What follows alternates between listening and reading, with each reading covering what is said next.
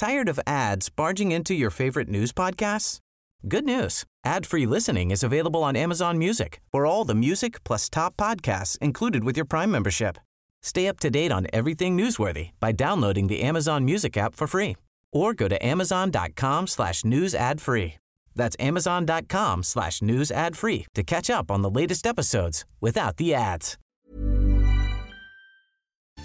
Hello, you are very welcome to The Tonight Show. Sharp exchanges in the Dáil today as the Taoiseach hits back at Sinn Féin as the eviction ban fallout continues. We hear from one renter facing eviction shortly. Are you seriously suggesting that you guys in December would have allowed the rent uh, ban to be lifted days after Christmas Day? That's the kind of dishonesty that I find reprehensible. Met Éireann's head of forecasting, Evelyn Cusack, joins us shortly with an update to the weather conditions across the country tonight. Gary Lineker says he will present Match of the Day as normal on Saturday amid migrant tweet row. And later, lights, camera, action. Irish stars are set to attend the Oscar Wilde party in Hollywood later. I love the fact that we're going to a green carpet. That's our first big LA event before we go to the Oscars themselves. I love the fact there'll be so many Irish people there tonight talking about Irish film. Look at all the nominees that are from Ireland and that ours is not only from Ireland but As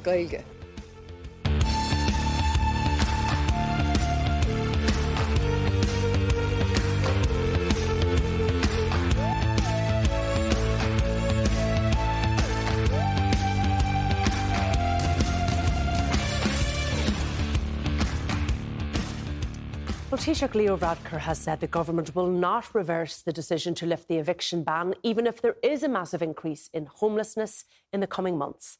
He said an extension of the moratorium would not solve the problem, and instead the government would have to look to other solutions. Well, for more on this now, I'm joined by broadcaster Claire Ronan, Group Head of News at Independent.ie, Kevin Doyle, Social Democrat TD Gary Gannon, and Fine Gael Senator John Cummins. And also via Skype this evening, Dublin renter Bruno Borge. You are all very welcome to the programme. I want to come to you first, Kevin, because you just saw a little snippet there of one of the exchanges in the Dáil today. There is real heat around this. The government are coming under pressure daily since this was sort of announced late on uh, Monday night. And there is no real sign of it abating anytime soon, is there? No, this one has legs, Ciara, to be honest, because the sequence of events now is effectively that the politicians will all go away around St. Patrick's Day and things will calm down. But Sinn Féin plan to have a motion after that that is basically a motion about embarrassing the government, suggesting that the rent uh, or that the eviction ban should be extended. So backbenchers will have to come in, vote against that. Uh, it'll kick up again. And then obviously we'll get to the end of the month which is when the eviction ban will actually lift. And it'll be gradually lifted. It won't, it's not like April 1st uh, big bang. But you can be sure that once the homeless figures into April and May and probably June as well, that's the longevity the story probably has. Do you think did they anticipate the backlash that they're seeing? I think they were damned if they did, and they were damned if they didn't, because the, the, the situation, such as it is, means that I think from talking to people around government, they really genuinely are worried that this would end up in the High Court and that it would be quashed, and then they would be thrown into this anyway. Um, so they were trying to do it in a more orderly way. Um, did they expect the backlash? They had to, Ciara. Mm. If if they didn't, then they are they totally out of touch. It, Perhaps not prepared because they didn't have. Um, I think a good firewall in terms of measures to announce in terms of alternatives, and I think that's the problem for them. In terms of this Sinn Féin uh, motion, uh, it's a non-binding motion, mm. but it could expose some of the fault lines uh, amongst the coalition and indeed amongst some of the, the independents that the government relies on. Yeah, absolutely. I mean, we've already seen a number of Green Party TDs pushing back against this. Even some in Fianna Fáil are very, particularly in, in Dublin, are, are, very uncomfortable with, with what has happened there because they're getting it in the neck when they go to their constituencies. So there is always the potential for the government to lose one or two backbenchers for a few months over this issue. They'll win the vote, though, ultimately, because there will be enough of those independent TDs to row in. So that there's no And risk. we saw that last time round when there was a vote in Neasa Hourigan. I think Patrick Costello and a few others didn't vote from the government. They actually won it very comfortably. Yeah, and that'll happen again, to be honest. Not, this isn't at the scale where the government is going to collapse over it, but it, it's certainly very uncomfortable for them because they don't have the answers. Um, Gary, do you accept um, what Kevin is saying there, that the government in this particular situation, they were damned if they did and damned if they didn't? No, my primary concern is not actually about the government in this situation. My primary concern is going to be with the 2,700 people, many of those in my constituency who are living with the, the Damocles sword hanging over their head of eviction, who now have no safeguards in place. So, I mean, the government didn't have to do this. There wasn't, I think most of the journalists that I was looking at were quite surprised that the government took this decision when they did. I was, I consider the decision quite reprehensible. But what I find more strange and more unforgivable is some of the so-called safeguards they announced have no legislation alongside them, have no dates, no budgets. They're telling people now that don't worry, if you get an eviction notice, you will have the first right of refusal. That's insulting to a family in Dublin, for example, who lived under a cost of living crisis, who extreme rents they're not going to be able to afford that. It's laughable. But then they say, well, hang on, an AHB will be able to step in there and they'll be able to purchase for you. Talk to AHB and I ring around someone up today. They have no information at all on this. They made this announcement, absolutely no safeguards, and I have nothing that I can now tell my constituents when they come to me asking questions. Where will they go? Did they go to a police station, such as what Dublin City Council said to them? This is this is an emergency. Uh, Bruno, you're one of the people who received an eviction uh, notice in December. You were obviously uh, protected because of the ban, but now you're out of your rental property um, later in the year. How are you feeling about that? Um, it's a mix of desperation and and disappointment because we just moved uh, eight months ago, and we were just settling in when we got the termination uh, letter. We just got married in March of 22, and we were living in a separate accommodation for a while. And after three months looking, I think we found this nice apartment in Whitehall with a rent that was almost too good to be true. Um, one of the things that's being uh, offered, sorry, from Bruno, is you know the potential that you'll be given first refusal when your property, when your apartment is put up for sale. Would you be and your partner be in a position to buy the property? Is that going to be any use to you? No, because uh, I was put into a part four contract, uh, which before six months they don't need to give any valid reason to terminate the lease. So with five months and three weeks, they sent the letter on Christmas week, basically. And how confident are you about going out there and finding somewhere new to live? Uh, it gets worse every day, every year. Uh, it's my fifth year in, in Dublin, and I've lived in five places, so it's almost one place a year. And each year it gets worse. And this time, uh, the level of extortion is even worse. It's almost a thousand uh, for a bedroom, and it doesn't matter how much you earn. It's it's really high, too high for anyone. Okay, let me just put this back to uh, the panel here, um, to John. Desperation, disappointment. It's getting worse every year.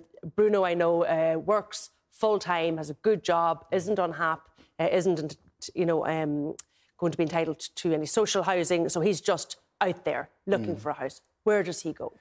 Look, the first thing I would say is that, you know, I understand that there's very many people out there that think that the government have made the wrong decision in relation uh, to this issue, but there was a very real concern that if we extended this temporary uh, moratorium uh, further uh, into the year, that it would cause even more private uh, properties that are in the rental market uh, to be lost. And I think the last thing we need in an already constrained rental market is to lose any further properties. Okay, but I the, understand. the biggest contributor, do you think, to that sort of um, rental properties leaving the market, the eviction ban? No, I understand the concern that's out there, Ciara. Like I, I, I meet with constituents, as I'm sure Gary does, every single day of the week in my office in, in Waterford City and Dungarvan. And what are you saying and, to them? And, and housing is the biggest issue uh, that that undoubtedly that we deal with. Um, but you know, we have put it. I think you know the perception there is that we haven't used the time over the last uh, six months to implement a number of measures. We actually have. We've we've built thirty thousand homes over the last twelve 12 months. We've brought 1,500 uh, voids okay, back we, into we've use. heard all of this, but, but, mean, sorry, to, but, I, I, but I do fair, think, think, to I be think fair, I, ministers... I think it is important though to outline the measures that have been implemented over the last six months okay. because yeah, it has been thrown out there also, that we haven't um, been doing anything. He, he also outlined these sort of new schemes, new protections, potential further breaks for landlords, but it was all very vague. Gary. Extraordinarily vague. And here's one of the things they didn't do. They didn't so tr- essentially on Tuesday, three people went into a room. We happened to be Leo Varadkar, Micheál Martin, and Eamon Ryan, and they came to this decision almost it doesn't seem to have relied on anything. There's no modelling. We've got no modelling in this. We have no um, data that demonstrates to us here's how many people will be homeless in a month, in two months, in three months. We got none of that. They say to us there's a fear that landlords might exit the market. There's no evidence behind that in terms of what they presented to us. So we so okay, landlords. No, I, but, I, but, think it's but, actually without question that landlords so, are leaving the market. but let me but let me let me That's clarify not- that point. Can I without clarify that point completely? This has been going on for six years now where landlords are being exited the market. It's not a consequence of the eviction ban. There's a multitude of different reasons. Landlords have found themselves in negative, e- eh, equity, had the opportunity to sell their home and take themselves out of there. Of course, that we can provide more support to landlords. We can resource the RTB, for example. But in this emergency position, in this emergency position we're in now, 2,700 people are going to Okay, find themselves but, in a could I just homeless ask, what, what would the Social Democrats do right now to keep landlords in the market? Well, in the minute, we're forced on trying to keep- people in their home. Like I appreciate. Okay, let's not let's not is that there's not going to be rental properties, you know, in the next couple of years absolutely. if landlords continue to leave. And so I'm asking, what would the Social Democrats do to keep landlords. I think at this point the there is there is absolutely an argument for tax breaks, for example, for longer term leases. I think there's an argument made well well there. But in this particular instance, my big fear here is we cannot play landlords against people who are going to be homeless. That's the wrong argument we have. This is an emergency, so we need to respond Okay, on those John? terms, Like, keeping govern- people in their homes. Governments, by their nature, have to look in months and years. They can't always take the, you know, populist position of, of looking at the short-term popular measures. The reality is that any time you inter, interact uh, and interfere in a market, it, it, it does have consequences. I know Gary's uh, party is in favour of a three-year rent freeze, which sounds fantastic in theory, but what did it result in in Berlin? It resulted in a 50% redu- re- reduction in rental stock. Uh, that's you- not so le- they're sorry, I don't but, think Claire but, Ronan but that's I don't actually think, just a I don't fact. think that's any consolation to somebody who's sitting at home now facing eviction. Um, and I spoke to some of the local politicians in the Northwest today, and they are genuinely upset. And you can hear the politicians when they're being interviewed, they're genuinely upset about their constituents. Absolutely. This isn't a situation where, oh, you might, you know, you can do this or that. There's no, as you said, there are no instructions. Uh, people are going to lose their homes and they might have to move in with other family members. And it's just as bad, bad by the way, in rural Ireland as it is in the city. Mm. We don't have emergency co- um, accommodation. We've very little left. And there are no rental properties, very few. It's very serious. It is very serious, and what was, I think, particularly stark, Kevin Doyle. Um, it's a question I think I've asked here a number of times when we've had, you know, very rep- various representatives in from government. At what point is the market going to normalise? How many houses do we need for the market to normalise? And you could never ever get an answer. But I think Leo Varadkar suggested a figure, didn't he, yesterday to his parliamentary party? A, a quarter of a million, uh, he said at the parliamentary party meeting. So with, with Fine Gael TDs, John was you were probably there. Um, but the, I mean, quarter of a million. If we built thirty thousand last year, even if we make thirty-five thousand next year, that's seven, eight years to get to that point. And John, I, I, I know you're trying to put up the good fight, uh, but it's one of the things you said there is that government can't work in short term; they have to look at months and years. I remember so well, and I think this is forgotten. Back in 2016, Simon Coveney launched Rebuilding Ireland, and it had hmm. five pillars, and it was all the talk at the time That was eight years ago. homelessness, social housing, build more homes, fix the rental sector, and use existing housing stock. They were the five pillars, but, and I think all of those. But but, but, but, but, sorry, I, but, but sorry, I do have to respond to that. So if we look at some of the measures that were implemented uh, in rebuilding Ireland, one of those measures was the repair and lease scheme. I accept that that hasn't uh, been successful in many counties, but one of the areas that it has been exceptionally successful is in my own county in Waterford. 50% of all repair and lease units in the country have been delivered in Waterford. What has that done? It's taken vacant and derelict properties, primarily in city okay. centre locations, and delivered one and two bed properties, which has actually resulted okay, in Waterford City and County Council not needing to need what it has delivered over 300 uh, units in Waterford, but what it has no, primarily done, Ciara, is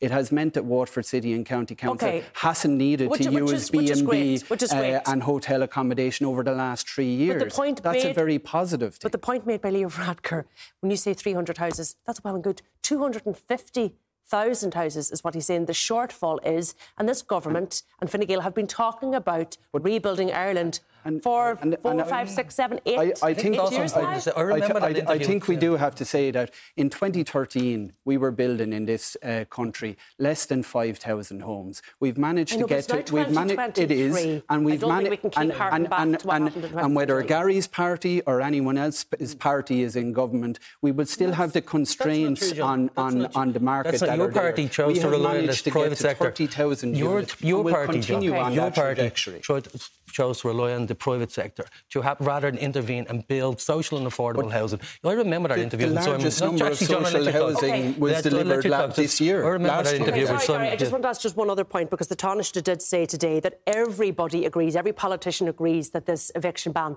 needed to be temporary. Nobody was saying it needed to be a temporary or a permanent thing. Do you agree it needed to be temporary? And when would you have lifted it? I would have, I would have lifted it at a time when there wasn't in an emergency situation at the minute. But what, so does, that also, mean? what does that actually mean, years. Gary Gannon? Like that? Yeah, possibly if necessary. But, but if but, necessary. But no, you, actually, John, you, let me you, answer the question. You, you voted in favour of the legislation back in October. Of course I did. But, so but that was to ease can, and to, sorry, John, to ease it from March right through to June. Yes, you voted with the that. extension of extending it if necessary. That wasn't in of the course, legislation. Of course, that was the understanding. But we voted because we're in a crisis. Are you telling us that we're out of the crisis? So how long? There's just a, to be clear, how long would you have left the eviction ban in place? I would have left the eviction ban in place for as long as it's necessary, and I'm not going to come back away from that. We have a situation in this country where people are at risk very much so. We're going to have a tsunami of homelessness. I would not have lifted it under these conditions or anywhere close to it. OK, Claire Ronan. Well, one thing that I do think needs to be mentioned, and was mentioned to me today, and I was thinking about it afterwards, the council workers who are trying to find home for people are under dreadful pressure. And it must be a very difficult situation. But exactly as we've all said, um, I think we're facing into a very serious situation where people will be live, sleeping in their cars, children not being able to attend school. This is going to get worse. I think this could be very, very serious. It's going to be very serious. And I suppose the Taoiseach, uh, the Taoiseach made the comment today that nobody has a monopoly on morality, as he said today. Nobody thinks that way. Mm. But we would have made very different decisions. It was in 2016 when Simon Coveney said that there'll be nobody, in, there'll be no homeless people in hotels within six months. Look where we are now, 12,700 people. You've had 11 years in government but, and you failed. Yeah. And now we're seeing the consequences but, of that in real people's lives. But, but, but you believe that we can only deliver housing mm. via one mechanism. Right. We have to use okay. all levers okay. of the state Kevin, and we have to stands, use the private sector also. Leo Varadkar digging in deep today. They're not reversing their decision, are they? I don't, I don't see any way they're going to reverse the decision because they'll, ha- if anything, that Sinn Féin motion probably means they definitely won't now because they'll have to stick by it. All right, look, we're going to have to uh, leave it there. And um, we're going to take a quick break. My thanks to Gary and John. Kevin and Claire will be staying with me. After the break, we'll get an update on the weather and we'll be discussing why Gary Lineker is to avoid, it appears, a BBC suspension.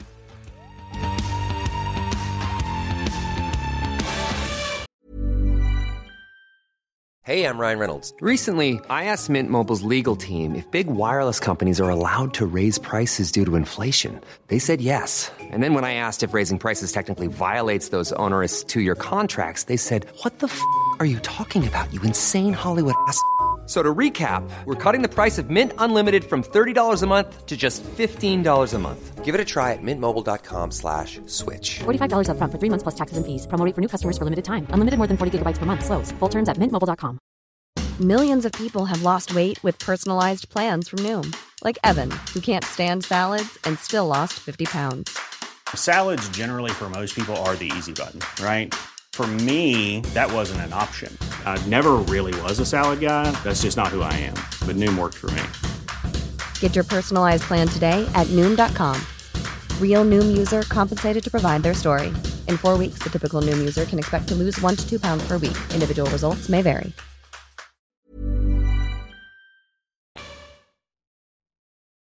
You're very welcome back. Well, several counties are set for an evening of heavy snowfall as a band of wintry weather moves slowly across the country. For the very latest on this, I am joined by Head of Forecasting at Met Éireann, Evelyn Cusack. Evelyn, thank you for taking the time to speak to us. I know it'll be a busy evening for you. So, which counties are worst affected uh, at this point, and what kind of weather conditions are they experiencing? Hi, Ciara. Welcome to the Central Analysis and Forecast Office here. There's a real wintry mix right across the country. We have uh, winds uh, up to gale force in parts of Cork, actually. We have a small storm depression off the south coast of Ireland. So, some strong winds in southern and eastern areas. We've heavy rain in the east. We have heavy snow around as well. The snow uh, has died away from some western parts and frost is setting in. So, what's going to happen during the night is the very strong winds are going to die down. The snow and rain and hail is going to clear away eastwards into the Irish Sea. So by tomorrow morning, we it will be more or less dry. There will be lying snow and that will be freezing with sub-zero temperatures everywhere. So likely to be a lot of ice around tomorrow morning, Kieran. Now obviously the main roads will be gritted, etc. But certainly the secondary roads and some footpaths will be quite uh, treacherous actually in places because after all of today's precipitation and indeed with freezing, lying snow, you know, it's a real wintry uh, picture tomorrow morning. Yeah, the driving conditions, and I know we weren't that badly affected in Dublin, but they were really treacherous today. Visibility in particular was so poor. Will that have improved by tomorrow morning?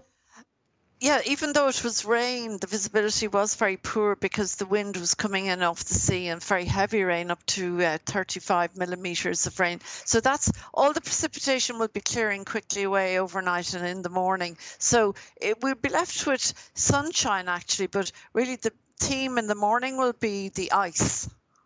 Okay, so a warning to motorists out there: be be very very careful. What is the outlook then for the weekend, Evelyn? Is has the worst passed? Well, more or less, uh, really, the worst is at the moment as I speak because you have the combination of high winds, snow, and then ice in the morning. But it's not going to be a nice weekend. It's going to be uh, pretty miserable for a lot of the country, actually, sorry to say. So, Saturday, some more rain, hail, um, rain, sleet, and snow. On Sunday, looking at the brighter side, it, there will be some rain, but it will be getting milder. Temperatures 12, 13 degrees on Sunday. And this hurls uh, mild milder weather for next week as an Atlantic regime takes over. We're going to lose the Arctic conditions, so we're back into our more normal, if you like, Atlantic westerlies, and that will bring some sunshine, but also some wet and windy, and perhaps even some stormy weather at times. So we really are in quite uh, unsettled spell of weather, I'm afraid. All right, thank you for that update. Appreciate Thank it you. as always, Evelyn. Well, in other breaking news tonight, several people have been reported to have been killed in a shooting in Hamburg in Germany. Uh, Kevin Doyle, this is literally now just breaking in the last couple of minutes.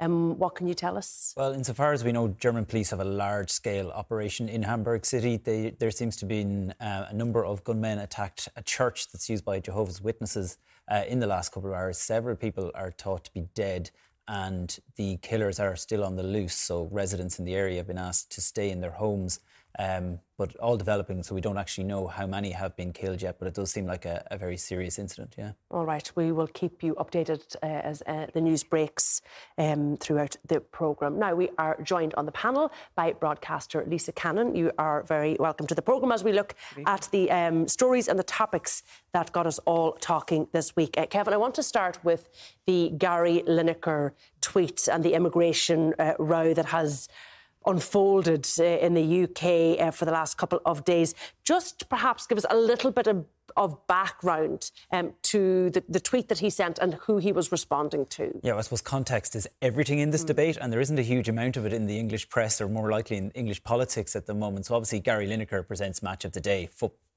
brilliant English footballer. And it hurts me to say that, but he was a brilliant English footballer. Um, and Um, he, Suella Braverman, who's the Home Secretary, they're trying to bring in legislation which is all based around the rhetoric of stop the small boats coming, stop the migrants coming in. Now, there is this perception in English politics that they have a massive migration problem. Actually, it's in EU terms, and I know they're not in the EU, they're way below EU average. They actually have about 45,000 migrants came last year for a population of, of 70 million or whatever it is. So, okay, so she put out this video, didn't she? She put out a video on her own Twitter from the Home Office. Yeah, basically promoting the idea that we're going to stop them. And it's quite heartless. Let's be. I think I'm allowed to say that without being in, uh, to uh, impartiality rules. And he basically tweeted comparing the language being used around this to what went on in Nazi Germany. Um, and because I think what was proposed, uh, she said, was that people who would arrive illegally, as they would say, on these small boats into the UK, that literally they would be given no opportunity to stay, no, no, consideration whether they were to receive asylum or not. They would be returned to their own country or another or safe country. Rwanda. Or uh, sent to Rwanda. And, and the, the, legislation they're actually putting forward may not even be legal under international law. And we, the UK government has a bit of a history in that. So I think uh, a lot of people have focused on the video. A lot of people obviously commenting on Gary Lineker. But this debate has been going on yeah. for some time. And Suella Braverman, the Home Secretary, has used language like an invasion of migrants. She's talked about millions and millions of them coming. The figures don't stack that up. And I think that's what it all bundles up into this debate. Okay, but it's Gary Lineker, I think, who's really brought this debate to the fore again, Lisa. Yeah. And he is a huge star for the BBC, a well loved, well respected, uh, well paid TV presenter. Well paid. 1.5 million has been, as Kevin said, doing Match of the Day since 1999. I've interviewed Gary and he's very forthright in how he speaks. I mean, he's a brilliant broadcaster and presenter, but I suppose this has got him in hot water. And uh, I suppose being the BBC having to be impartial, and there is a impartiality agreement there with the BBC. It's functioning as an operational body. They have to speak about that. They have to address that with him. And I think the talks are moving forward, Kevin, I think, according yeah, to you. I, I think there was some calls that he should be sacked, that he yes. obviously breached this impartiality rule. But I think you know, there's technicalities that might just apply to news staff and reporters, and he's not actually staff, and he's a, he's a journalist. But it appears that they are going to back him, aren't they? They are. That's that's what the feedback has been. But I think you know Gary, as I said to you before, always says what he feels, and I think a tweet like this, something especially when it comes to immigration, has just changed the narrative slightly. And I think that for him, that's dangerous. It also suits the British government for everybody to yeah. be talking about this rather than the actual policy. And they need okay. to, they need somebody to discuss that. Yeah. Uh, Claire, I just wondered what what he initially said was, "Good heavens, this is beyond awful." This was in uh, response to the Home Secretary's clip, and then he doubled down on it again. He said it was an immeasurably cruel policy directed at the most vulnerable people in language that is not dissimilar to that used by Germany in the 30s. I'll continue to try and speak up for the poor souls that have no voice. Now, she has since coming out and said that she felt the reference to um, Nazi Germany was really inappropriate and hurtful to her and her family. What do you make of that? Well, she, her husband, I think, is German as well, so she probably took offence at that. But when you watch the video, it's uncomfortable viewing. Mm. I mean, she does say in it how they're spending seven million euro, uh, seven million pounds a day keeping hotels for uh, basically what she is saying is their country is full, mm. and if you arrive illegally, and asylum seekers are running from their own country mm. for various different reasons, some of which are tragic, mm. and they don't, they can't go back. You are either going to be sent back to your own country or to Rwanda. And the British government have already paid 120 million to, to Rwanda to take these people. Um, and now, of course, it's all going through the courts. But um, I think he used his position to get his point across, which you can agree with or not agree with, but he has everybody talking. And he opened the World Cup with a speech criticising the host country. So the BBC seemed to be backing him and may not have been surprised. Yeah, it was interesting because I know Emily Maitlis, the former Newsnight presenter, said in her own podcast today that it's strange that people were very comfortable with him criticising the human rights failures in Qatar, but seemed to be very uncomfortable with him exposing the UK's attitude to immigration. Mm. I thought that was very interesting as well. Um, but I think, you know, I think he's actually brought up a very, very important topic. You know, like there were 75 people drowned only about two weeks ago off the coast of Italy. They had got a thousand kilometres and three or 30 kilometres from where they were going, they were drowned. You know, it needs to. Um, be addressed. And I think he brought it up, and I think he. I, I agree. But he hasn't been cancelled, and I think a lot of people he would have thought that he, no, he won't be cancelled. He won't be cancelled. Absolutely not. No. It has, as you said. Um, Kevin, it has really exposed once again, and it shouldn't surprise us given how big immigration featured in the Brexit debate in the UK, but it has exposed how divisive a topic it is in the UK at this point.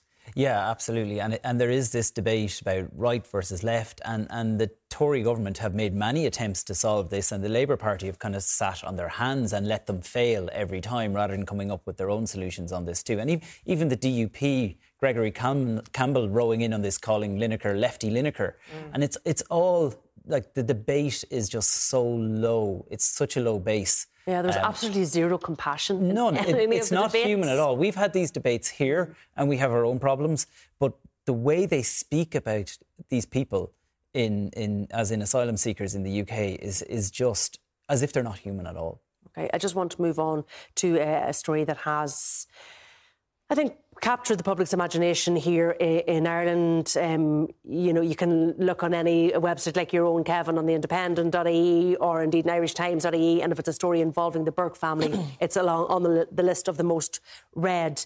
Um, but I think a lot of people have really lost all sense of, of where this particular, I don't even know what to call it at this stage, controversy is is at. We had quite exceptional scenes at the court this week, Claire. Mm. I think a lot of people have become impatient. Um, I think if I had a court case and was waiting for it to be heard and it was all delayed because of um, uh, some sort of a scuffle that took place, I would not be happy. At the end of the day, we're paying for all the court time, we're paying for the guards, the taxpayer is, paying, is footing this bill. But everybody this... has a right of access to the courts, don't they? Yes, but they should have respect for, for the courts, and there was no respect shown yesterday from what I can gather. Um, I think people are. I heard two people actually talking in a coffee shop, and they were talking about it. And one said to the other, "Do you remember what it's all about?" And the other lady said, "No, I haven't a clue." So you know, it it it's they need to have respect for our judicial system. And uh, I also think at the centre of all of this, there is a child, and that should not be forgotten. And this man is hmm. still standing outside the school, and um, that must be very difficult for the children. Yeah, just just to remind people why he was in court on that day, Kevin. This was his own action, his own appeal. Yeah, so uh, I suppose it goes back to the original idea where the school, he was effectively sacked by the school. He has taken a case against the school, but as he kept showing up, there was injunctions put in place. So this was his appeal, um, basically, to get those injunctions lifted to say they were wrong the judge who decided he should go to the school. But there's a separate case that still has to come. There's multiple days left in this, so he can mm. take that one to the Supreme Court still. There are multiple days left in this in terms of him versus the school, have affidavits put forward now in terms of how they have handled the, the case. Um, and so it's going back to court several times over. And I know. And we, we don't seem to be any closer to a resolution here, no, do we? No, because he doesn't accept the, the rulings. I mean, that's quite clear from what happened and what was stated in court the other day. And I, I know some people are looking at this as a soap opera, and I've, you know, we, we've got the, the emails in from people saying, just ignore him and he'll go away. And that's not actually the case because there's a really fundamental legal issue at play here, which is that a judge sent him to jail for over 100 days. Mm. Um, he has conti- he was released because the judge basically said he was using that to his own advantage. He's now racking up fines of 700 euro a day every shows up at school.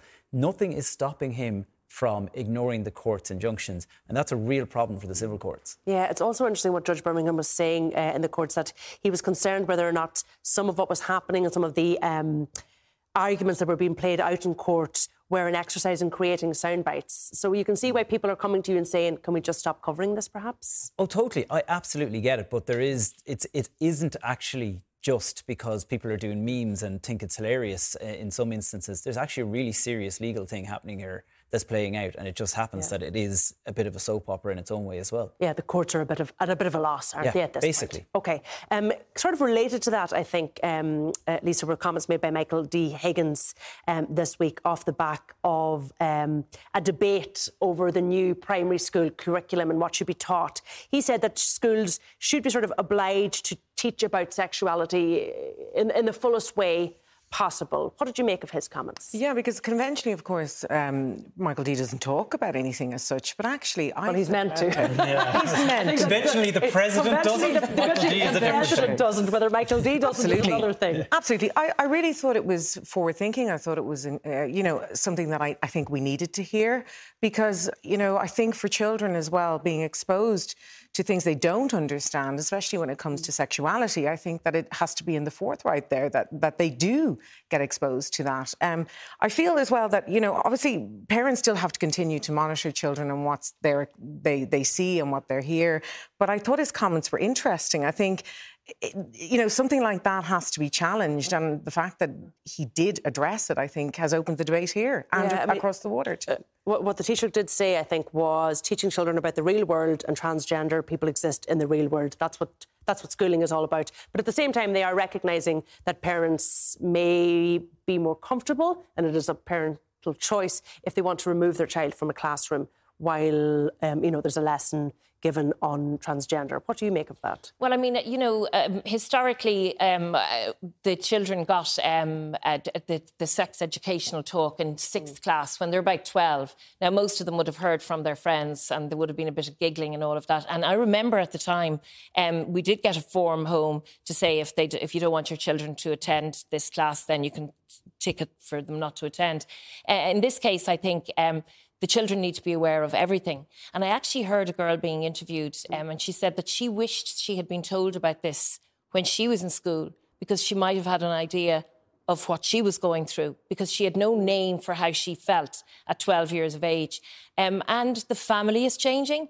Mm. all of these things are being talked about much more openly than when we were teenagers. And I think that's good. Mm-hmm. They're yeah, changing the curriculum. I think yeah. the children, and in a gentle way you know, in a very gentle way. All right, look, we're going to have to leave it there. Lots more uh, after this break, including the Irish hitting Hollywood for Oscars weekend. Do stay with us.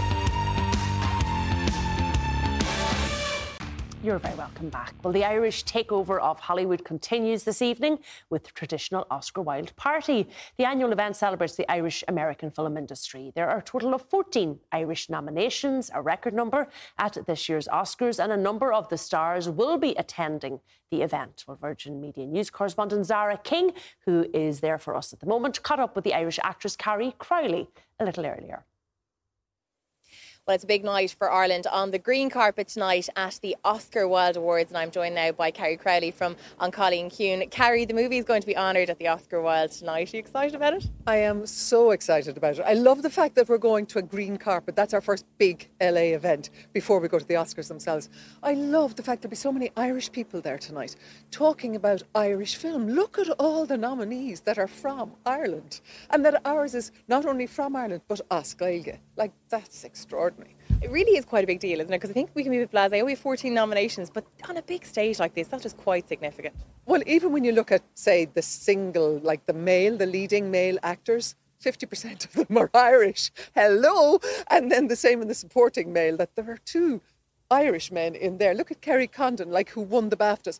We're just really kind of punching above our weight in a lot of ways. And I know we're up against the behemoth that is All Quiet, and then like close. There are films that are really strong contenders in our category. So have we a chance? I don't really know, but we're there. Like that's so amazing. And An Cailín Ciúin's being released in the States, is that right? Yes, it has. And it was amazing. We were over for the red carpet in New York, and that was fabulous. Uh, and Americans are so positive. Like in Ireland, we kind of say, "Oh, listen, I loved your film; it was very good." And in America, they just, "Oh my God, your film!" And they they they are genuine about it, but they're just they really enthuse in a way that we probably don't because we're a bit more self-effacing about everything in life. I have to ask, you're wearing an Irish designer, Deborah Veale, for the Oscars. We know that. What will you wear tonight for the Oscar Wilde? Uh, for the Oscar Wilde, I'm wearing another Irish company, and they are called Tweed Project, and they're on the Aran Islands. And I've worked with Triona Lillis, who's a costume designer in a lot of films. So she was the costume designer on Smother, which is on screen at the moment, and people have been watching it. And her company made it's a tweed dress that I'm wearing, and I love it. And for the Oscar Wildes, I think, yeah, and it's an outdoor event. And then for the Oscars, I'm wearing Deborah Veale again and Seamus Gill again. And it's like, yeah, I'm a little team, you know, we all have our little teams around us. A little dream team. Well, listen, enjoy the event tonight and best of luck at the Oscars. We're really excited for you. Thank you so much. Up to Déise. Thank you, Carrie. So the Oscar Wilde event will take place tonight. It kicks off at six o'clock here in LA. Thanks to Azara King, Claire, uh, Kevin, and Lisa are still with me. And thanks to Carrie Crowley for getting us all just a little bit excited because it's infectious how she feels, isn't it? I loved it. She's so self deprecating. It's like I would be, or you, any of us would be there going, oh my God, I can't believe I'm here. I mean, she's there. The Oscar Wilde party is about to kick off. I've done it several years.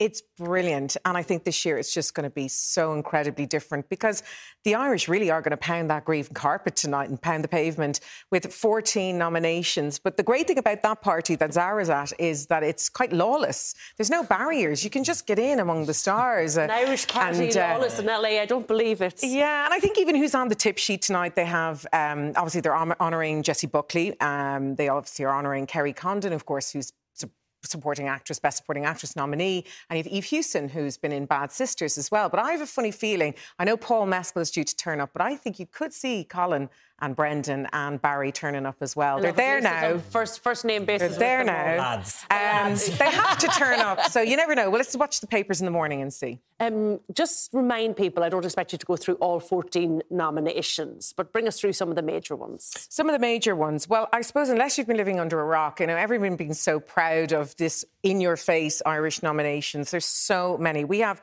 a record 14. So something like this hasn't been seen since the 1990s or 1990 with My Left Foot with Jim Sheridan. So here we have Best Actor Colin Farrell, The Banshees of Inisherin. We have Paul Mescal for Best Actor also. So taking 50% of that Best Actor category, which is phenomenal. It's also up for Best Picture, which is wonderful. Best Director, we have Martin McDonagh for The Banshees, and Best Film Editing, The Banshees. Best Film Editing, we have Jonathan Redmond for Elvis, the Elvis movie, and Best International Feature Film, The Quiet Girl. Best Live Action Short Film, An Irish Goodbye. Best Original Score, The Banshees. Original Screenplay, The Banshees, and, and of course, Supporting Best Supporting Actor. I know you're going to cut me off here, but we have Barry Keoghan, Brendan Gleeson, Music. Kerry Condon. Thank you. Just one more, and Richard Baneham for Avatar. So you know, I think, I mean it took me ages just to even get through that. It's phenomenal. Uh, and look, I don't, as Carrie Crowley said, being there for her is is enough incredible to be nominated. What are our chances of winning? Do you think? Well, the thing is, it's funny when you look at the reviewers, and some critics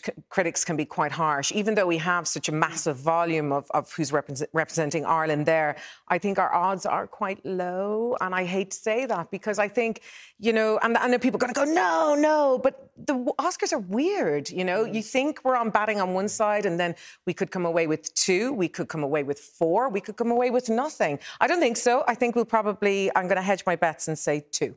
And the two are? I would say best original screenplay, and then I really hope Barry gets best supporting actor, but I'm not quite yeah. sure. Yeah, I think, I think a lot of difficult. us have. I'd say we'll probably get for him. Yeah, why, live action short, please. Why do you think we still get so excited about the Oscars, Claire? Oh, it's the glamour of the whole thing. But I mean, this is amazing. And in fairness, um, this could bring more business to Ireland. Absolutely. We could, we, we, Catherine Martin is going over. So hopefully we'll get more movies being made here. So it's uh, actually, it is going to be of value to the Irish film very industry. Much. Like we have the most beautiful scenery in the world why, why wouldn't you film your movie here? I hope there's an open top bus going up O'Connell Street and that we'll be all out waving our, our green, white, and gold flags. But it's like you never know. It's yeah. wonderful. Yeah, it's like the Olympics. It's our Olympics of film. You know, fantastic. It, it, was interesting today. I was listening on the radio to um, people speaking about um, what the Inish the Banshees of Inisheer has done for the island that it was filmed on, what it has done for tourism. So we have the benefit to the film industry, but we have the benefit because it has just shown Ireland at its very best. Oh, the beauty, absolutely. Beauty of this country. It's absolutely. I totally agree with you. And also the Quiet Girl for the Irish language. There's 170,000 people speak Irish in Ireland, mm. but now people are. It's such a beautiful musical language.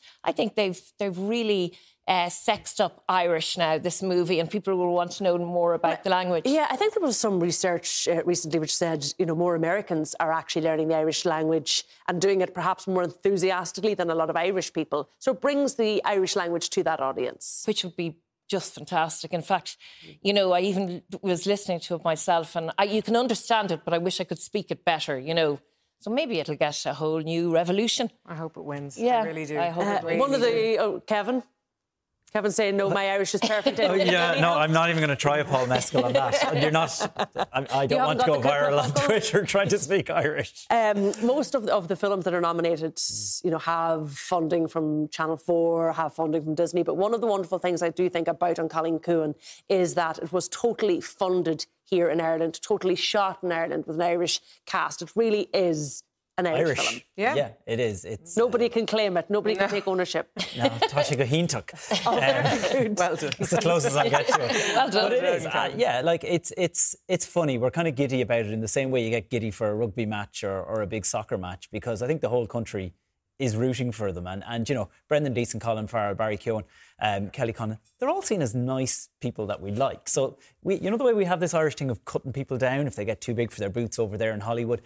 This doesn't have that vibe at all. Everybody seems to like the people that are up there. And look at Carrie Crowley, like how could you not? Um, it's it's it's it's like your mother or your sister on the red carpet, the way she was talking there with her excitement. So it's it's a good buzz, but I, I'm worried from what Lisa says that the tide has gone out a little bit. I think after the Golden Globes, everybody thought, "Wow, this is we're going to get everything." They haven't won a whole lot since. But you never know. You know, here we had Barry Keoghan winning a BAFTA, which was phenomenal. That was not unexpected. And Kerry as well winning her BAFTA. I mean, I'm only saying what, what's been, you know, out there in the ether. I'm not saying that's what I want. We I want everybody to win every single one that's on this sheet here. But I feel it's hard to know. I think it's it's measured as well. And the Oscars have to a lot of payback. You know, Brendan Fraser with The Whale has had an exceptionally wonderful career that has had ebbs and flows and now coming back with an amazing movie. Um, he might be honoured. Then there's also, sadly, the passing of Lisa Marie Presley uh, right before um, Best Actor Award of Austin for Elvis. So it's hard to know. I'd love to see Colin win. He's put so much hard work in 50 movies over an expansive 30 year career or more. and Wouldn't it be wonderful We only to let talk him about see? four or five of them, though. We kind of forget about forty of them. But I think, you know, I think it'll, it'll remain to be seen. A Sunday could go either way. But it's wonderful for Irish film. Yeah. Look at us talking What- about it. What do you think, Kevin, has led to this point? Because it is exceptional to have 14 nominations. I mean, it, this didn't happen overnight for the film industry here in Ireland. No, I could be cheeky and say tax breaks. Mm. Um, if I was really cynical about it, there, there, there has always been this attraction to try and get the film industry to come here and work. But actually, having when you read a lot of the interviews and a lot of the people who are involved in these, the Martin McDonagh, and that, they do talk a lot about the crew and the setup that there is in Ireland in terms of the people who are actually here and willing to work on these type of projects and to make them work. And when you hear the And the people of- training, perhaps, that they have received and the support that they've received, Yeah. maybe from the industry too. And then you hear the people of Achill Island who have been on lots of, of TV and radio stations over the last few weeks. And you hear about the fun they had when their island was taken over. And you might not get that everywhere. So I think there is that that little bit of we love a bit of glamour, a bit of fame, but we do still kind of like let them get on with their work. Now they are We're here cool to about work. it. Yeah, we're cool about it. That's exactly basically. it. Will we all stay up on Sunday night to watch it? Yes. God no. No? Yes. I do Lisa? traditionally every year. Yeah, well, I'm doing for the first time, so I'll. I'll join you. I'll be texting you. I'll be texting you. Make sure you have your gown on, on, glass of champagne. Don't, don't put me in the WhatsApp group. I'll, I'll get up Full and see you in brat the morning. tie here on Monday night if, if we take home 14 Oscars. Well, thank you to my panel and to you at home. Uh, our programme is available as a podcast on all major platforms, and you can also find us on Instagram and TikTok tonight, the MTV. But from all the late team here, good night, take care, and good luck to all of those at the Oscars on Sunday night.